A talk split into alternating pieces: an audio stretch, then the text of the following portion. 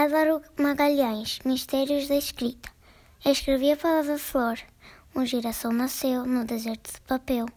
Era um girassol como é um girassol. Endireitou o caule, sacudiu as pétalas e perfumou o ar.